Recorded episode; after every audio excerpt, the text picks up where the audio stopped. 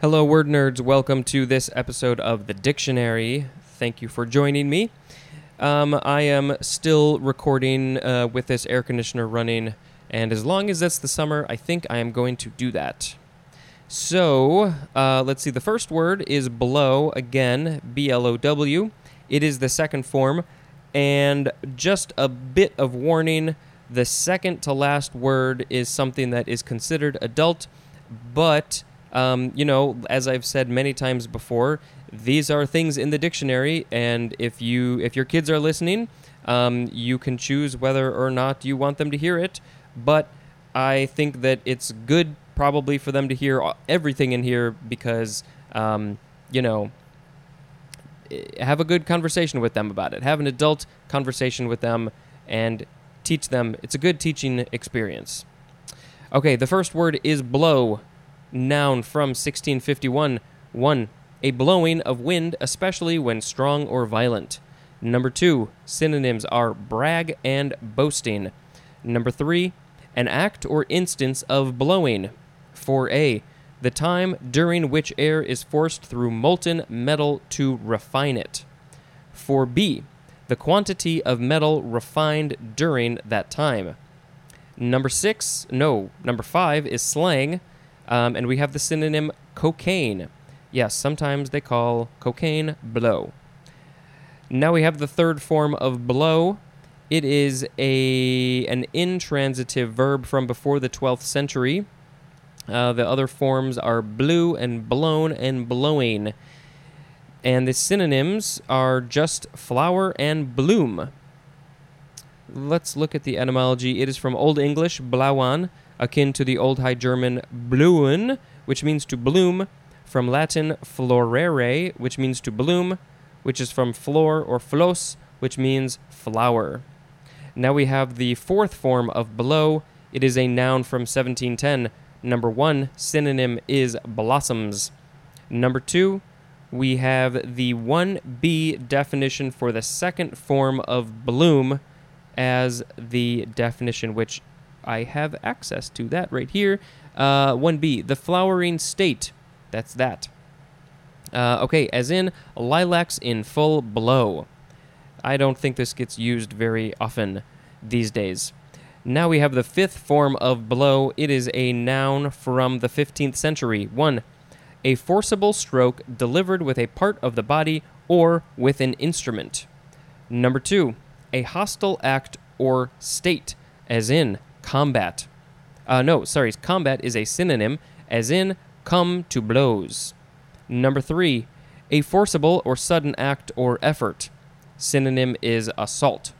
Number 4, an unfortunate or calamitous happening, as in failure to land the job came as a blow.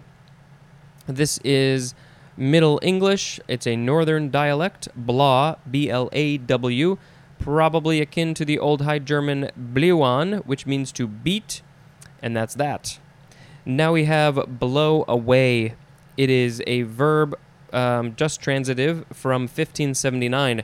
1, to dissipate or remove as if with a current of air, as in their doubts were blown away.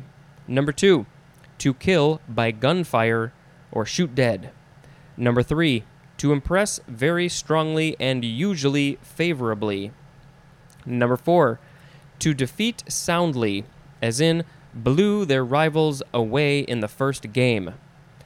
Next is blowback, one word, noun from 1973, an unforeseen and unwanted effect, result, or set of repercussions. Next is blowby, noun from 1926, leakage of combustion gases between a piston and the cylinder wall to the crankcase in an automobile. Next is blow by blow, 3 words with hyphens, adjective from 1933, minutely detailed, as in a blow by blow account.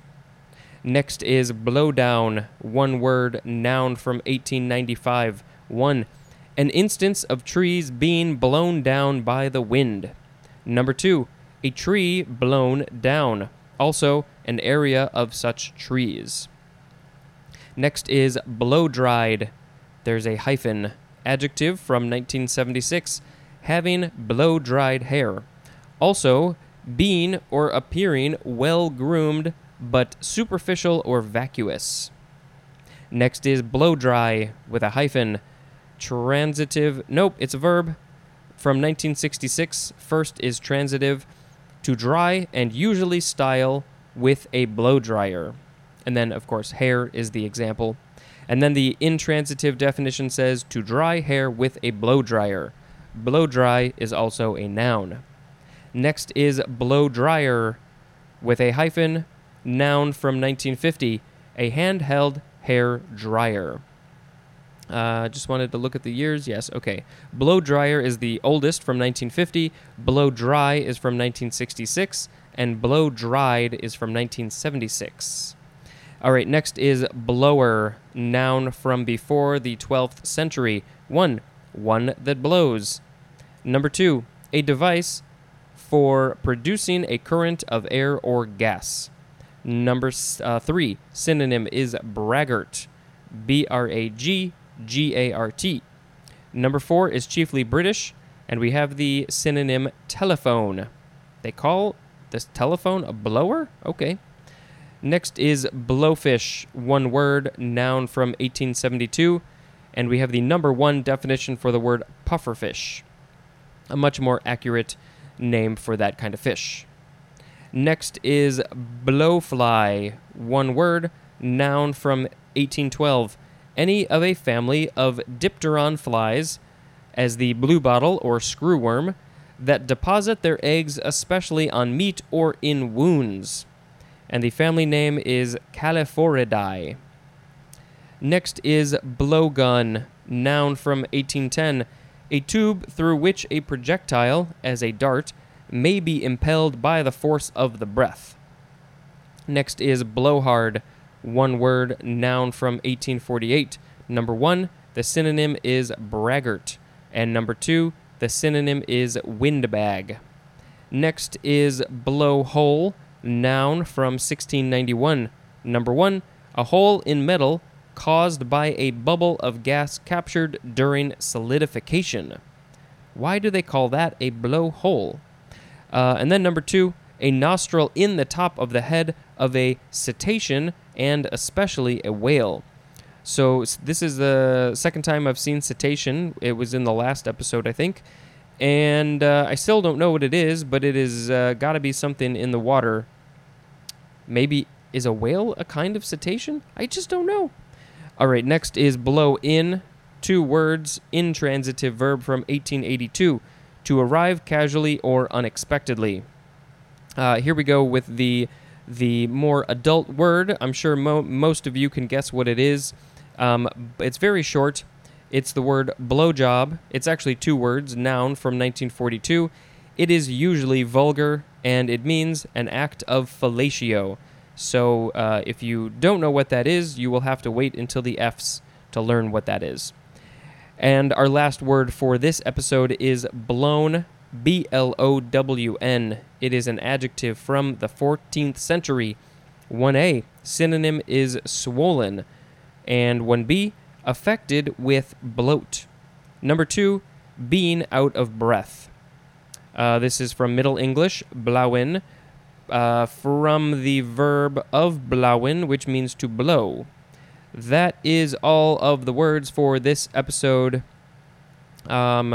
Which one do we want to pick? I will pick blowfish as the word of the episode because pufferfish are cool. I think it's a very unique defense mechanism that they have. Also, they are poisonous. I've heard that in, I think it's Japanese restaurants, sometimes you can find a very expensive but also very tasty piece of fish that I will never try that comes from a blowfish, a pufferfish. But because they are, is it poisonous? Yes, I think it's poisonous. They have to be very careful how they cut it, otherwise the person could die. So that's bad. So that's all the words. Let's see. I got some new reviews, actually, which I think is very kind of people to be leaving reviews. I would love more.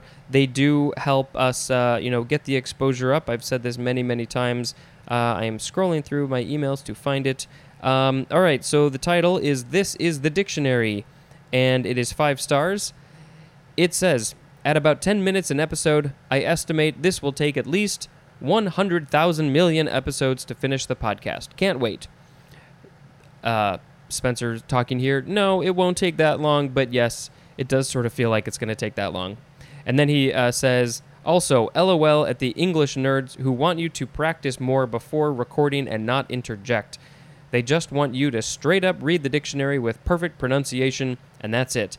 What an audience. Really, truly awesome. Thank you for the 5-star review. That is from Out of Trouble Nick. He has a podcast called Out of Trouble. I think he might have another one called The 38, which I have to go check out. There might have been other reviews, but that one I remembered I had in my email. I don't think I've mentioned this. I started listening. I binged this other weird podcast called PRRP, which I think stands for Podcast Reviews Podcast. And the entire podcast is all about reading the reviews that are written for the podcast and then reviewing those reviews and also giving them a star rating. It's a very funky meta podcast. The host is silly. A lot of the episodes don't have anything to do with reviews, but it's a really interesting podcast, and you sort of go along the journey with him as he's figuring it out and trying to get more reviews, and it's pretty funny. I recently finished binging. I got caught up, and I left a review, so maybe soon I will hear my review read on that podcast. All right, I'm going to stop talking. Thank you very much for listening. This has been Spencer Dispensing Information. Goodbye.